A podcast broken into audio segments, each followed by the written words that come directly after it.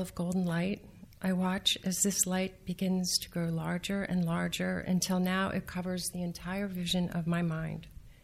We see within this light a beautiful temple. We see a garden that surrounds the temple and a body of water that flows through the garden. We see that inside of this temple it is lit by the same beautiful golden light, and we are here. For we have been drawn here by the power and in the presence of God. We dedicate our days and our relationships and our experiences to you. May your spirit, which is within us, so guide our thoughts and our feelings and our perceptions of all things that we might grow into happier, more peaceful, more loving human beings. Illumine our minds, illumine our lives. Whenever a fairy tale is told, it becomes night. No matter where the dwelling, no matter the time, no matter the season, the telling of tales causes a starry sky and a white moon to creep from the eaves and hover over the heads of the listeners. Sometimes, by the end of the tale, the chamber is filled with daybreak. Other times, a star shard is left. Sometimes, a ragged thread of a storm sky and whatever is left behind is our bounty to work with, to use towards soul making. That's a quote by Dr. Clarissa Estes. She's a depth psychologist and a storyteller. When I was little, I loved fairy tales wicked witches, dragons, magical elves, and especially talking pigs. Yep. I vividly remember reading Charlotte's Web when I was in third grade and realizing that for the rest of my life that I would love reading and that I too, like Wilbur, through all of life's difficulties, be okay. I didn't know this as a child, but stories reveal the universal qualities of the human condition. They're embedded with instructions that are guised as magical solutions that guide us through the complexities of life. When we find our way back to enchantment, we find our way home to our own heart space. Everyone has a story.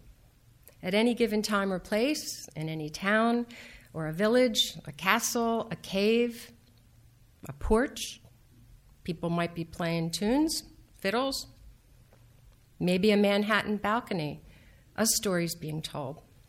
And through the sharing of stories, both individually and collectively, people share their own uniqueness like tapestries woven from person to person, family to family. They just shared down generation to generation.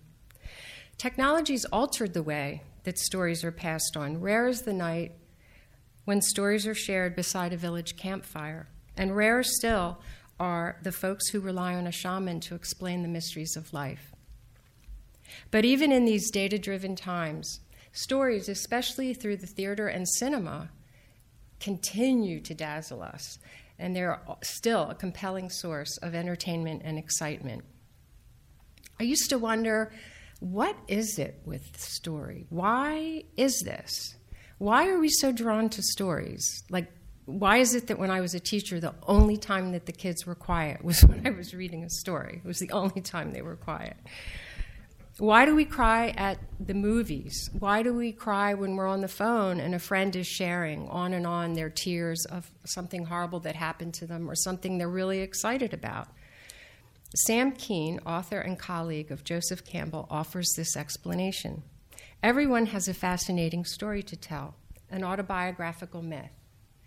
And when we tell our stories to one another, we at one and the same time find the meaning of our lives. We're healed from our isolation and our loneliness. And it's almost as though we don't know who we are until we hear ourselves speaking the drama of our lives to someone that we trust to really listen with an open heart and an open mind. The great works of literature and poetry and the messages of all the world religions live in story. They explore all the ideas about birth and death and obligations and health and wealth and on and on and on and on.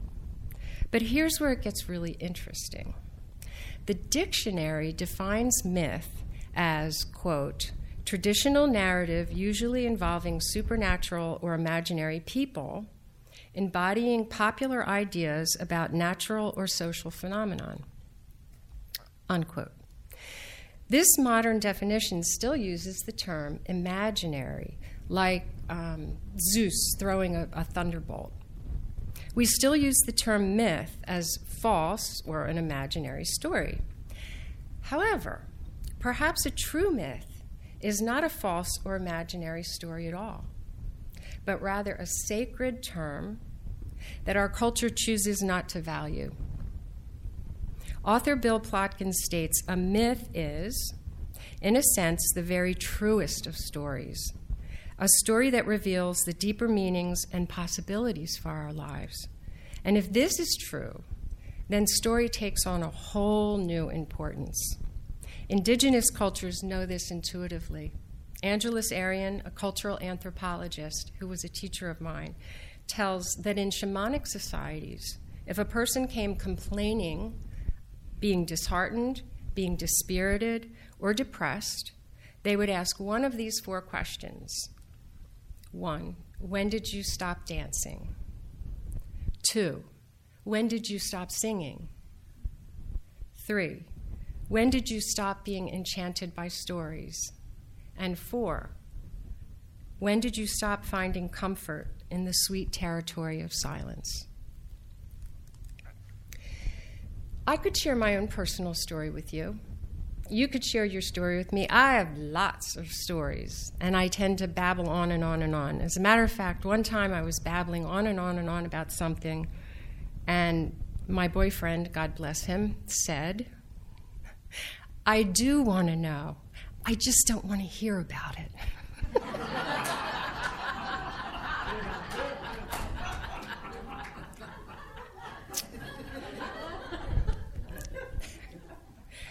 I've learned that strangers have more in common than one could ever imagine. We've all suffered loss, heartache, joy, despair, loneliness. And when people tell their story and speak from their heart, it's almost as if, like Marianne Williamson says, there's really only one of us here.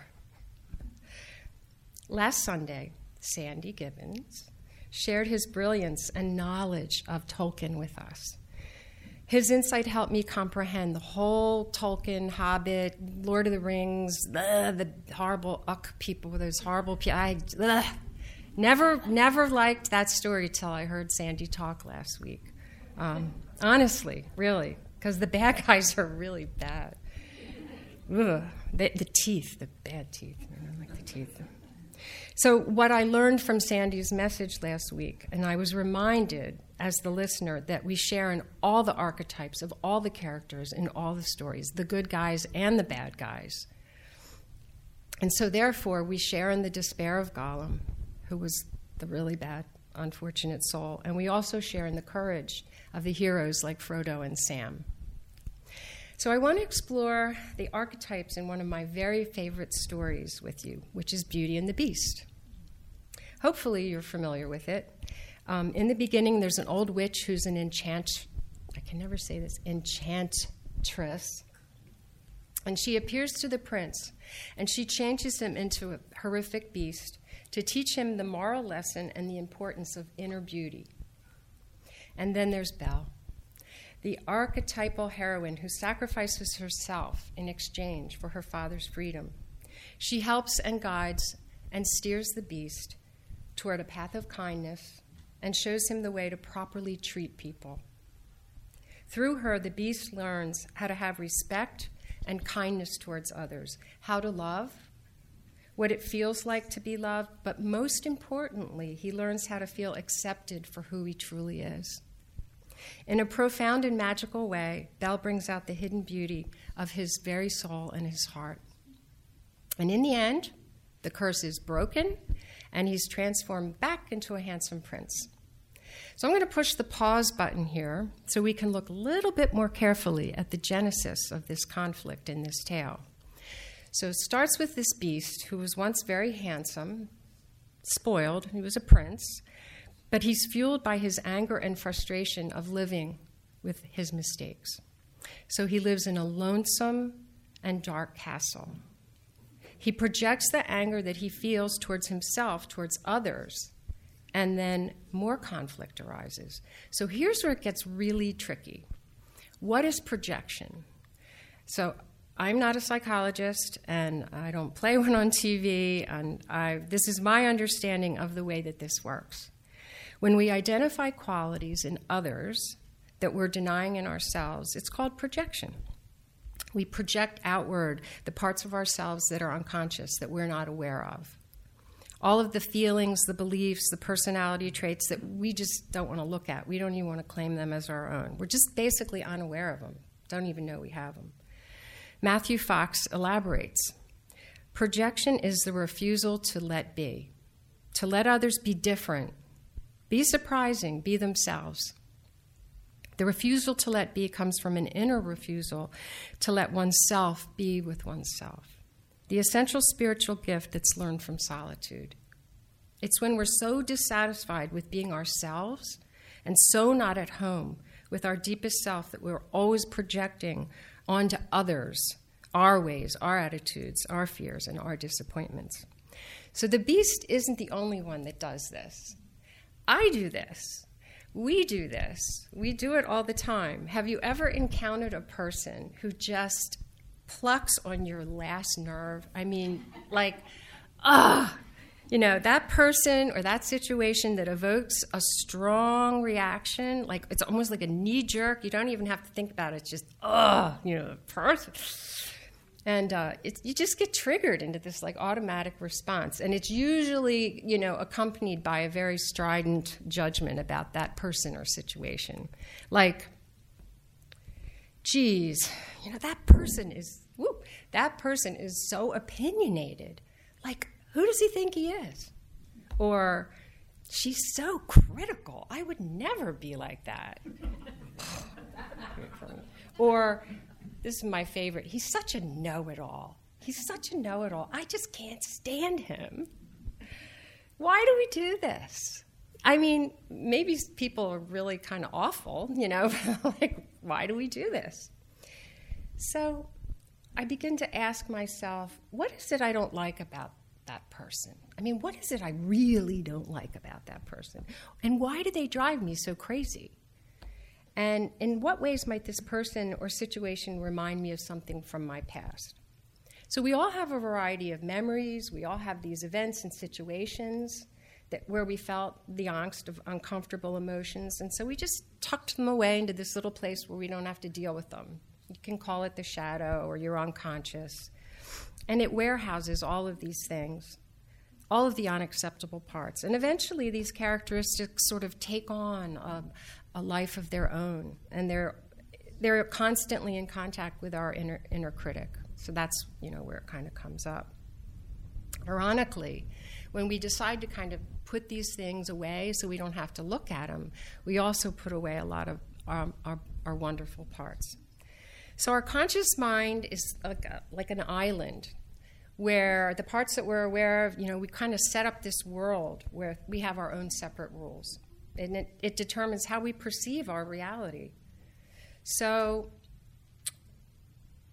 we accept people and situations as they are. We stop resisting what is, and we stop trying to make it be what we want it to be.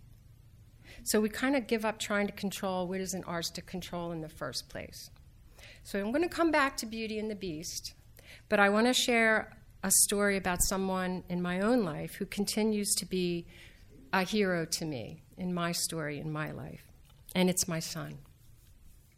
So 36 years ago, the public school system didn't have any knowledge of autism, no, nothing like, like it is today. And um, he was and he continues to be a brilliant person. But one time when he was around five years old, he was watching his father use a chainsaw to cut down some old trees. And he went over to him and he said, Ed, he never called him daddy because when you have a child spe- with special needs like this, you pick your battles. So if he didn't want to call him daddy, that's fine.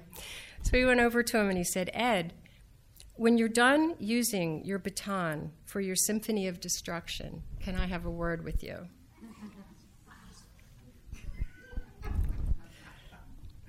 Another time, he was stung badly by a yellow jacket on, in his hands. And he perseverated, as these kind of children tend to do. And he went on and on and on, and he, you know, why it happened and how much it hurt and this and that. And then it got real quiet in the room. And um, so I thought I better go back in and check on him and you know make sure he's all right because by this point he had stopped crying. So he was kind of rocking back and forth, and he had both of his hands like this up up against his ears. And I asked him, um, "What are you doing?" And he said, "Shh, I'm listening to my hands heal."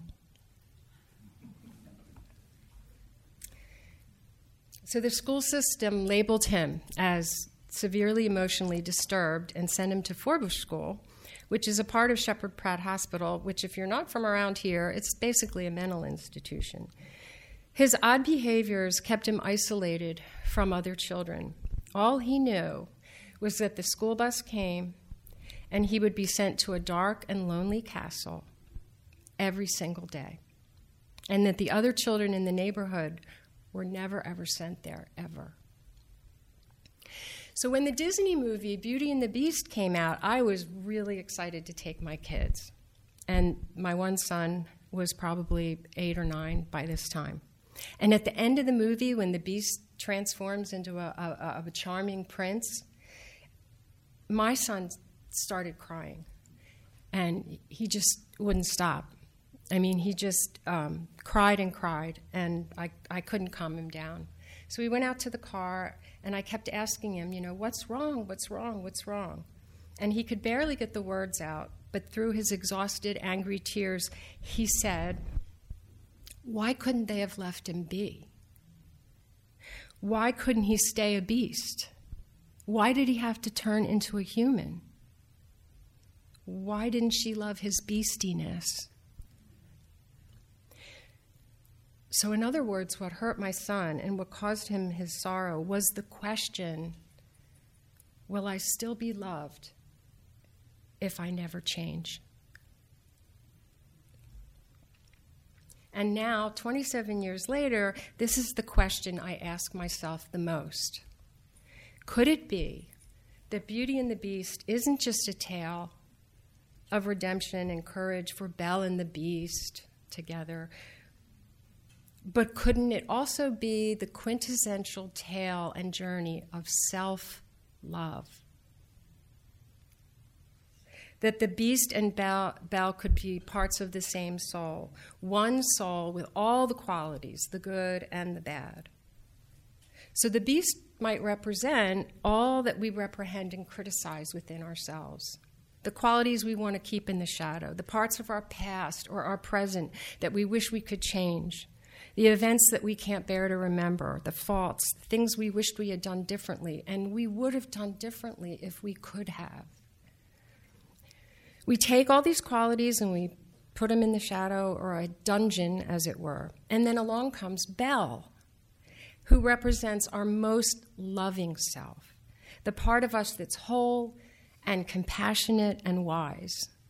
And this soul filled aspect that we all have within ourselves has the capacity to love all the qualities in us, the good and the bad, all the parts, because this part of who we are is compassion.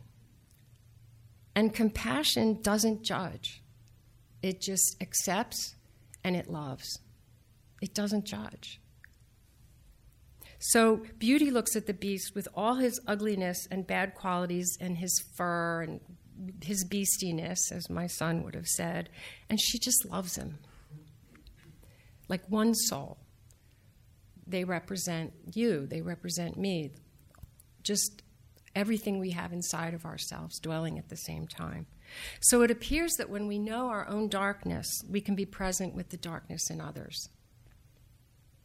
We can commit to practice loving kindness with ourselves first and others.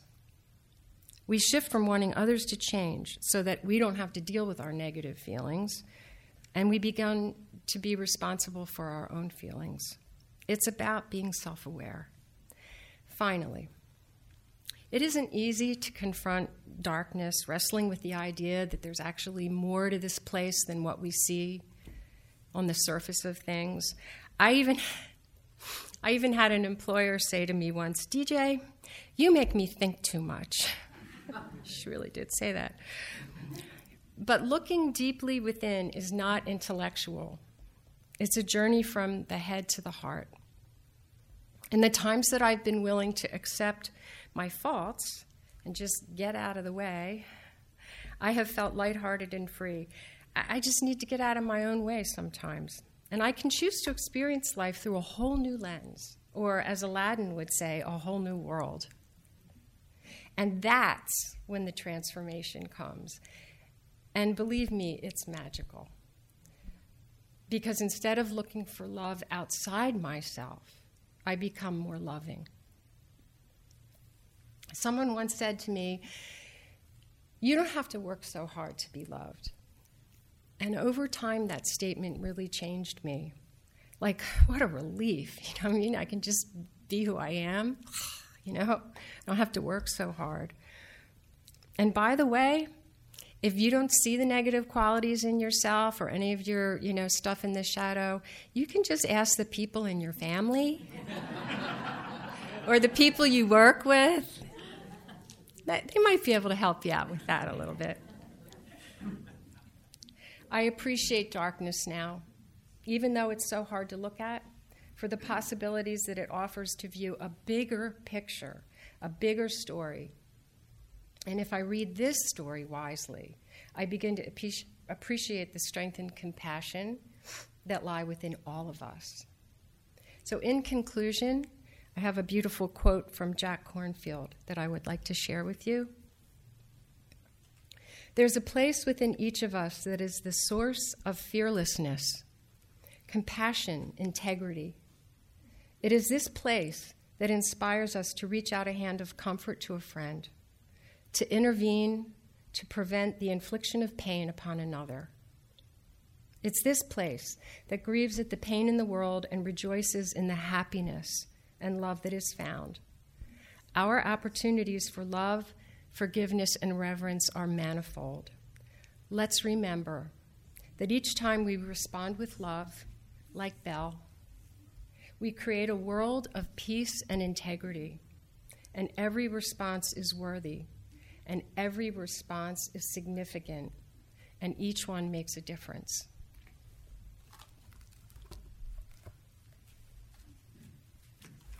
This is um, from the Irish author John O'Donohue.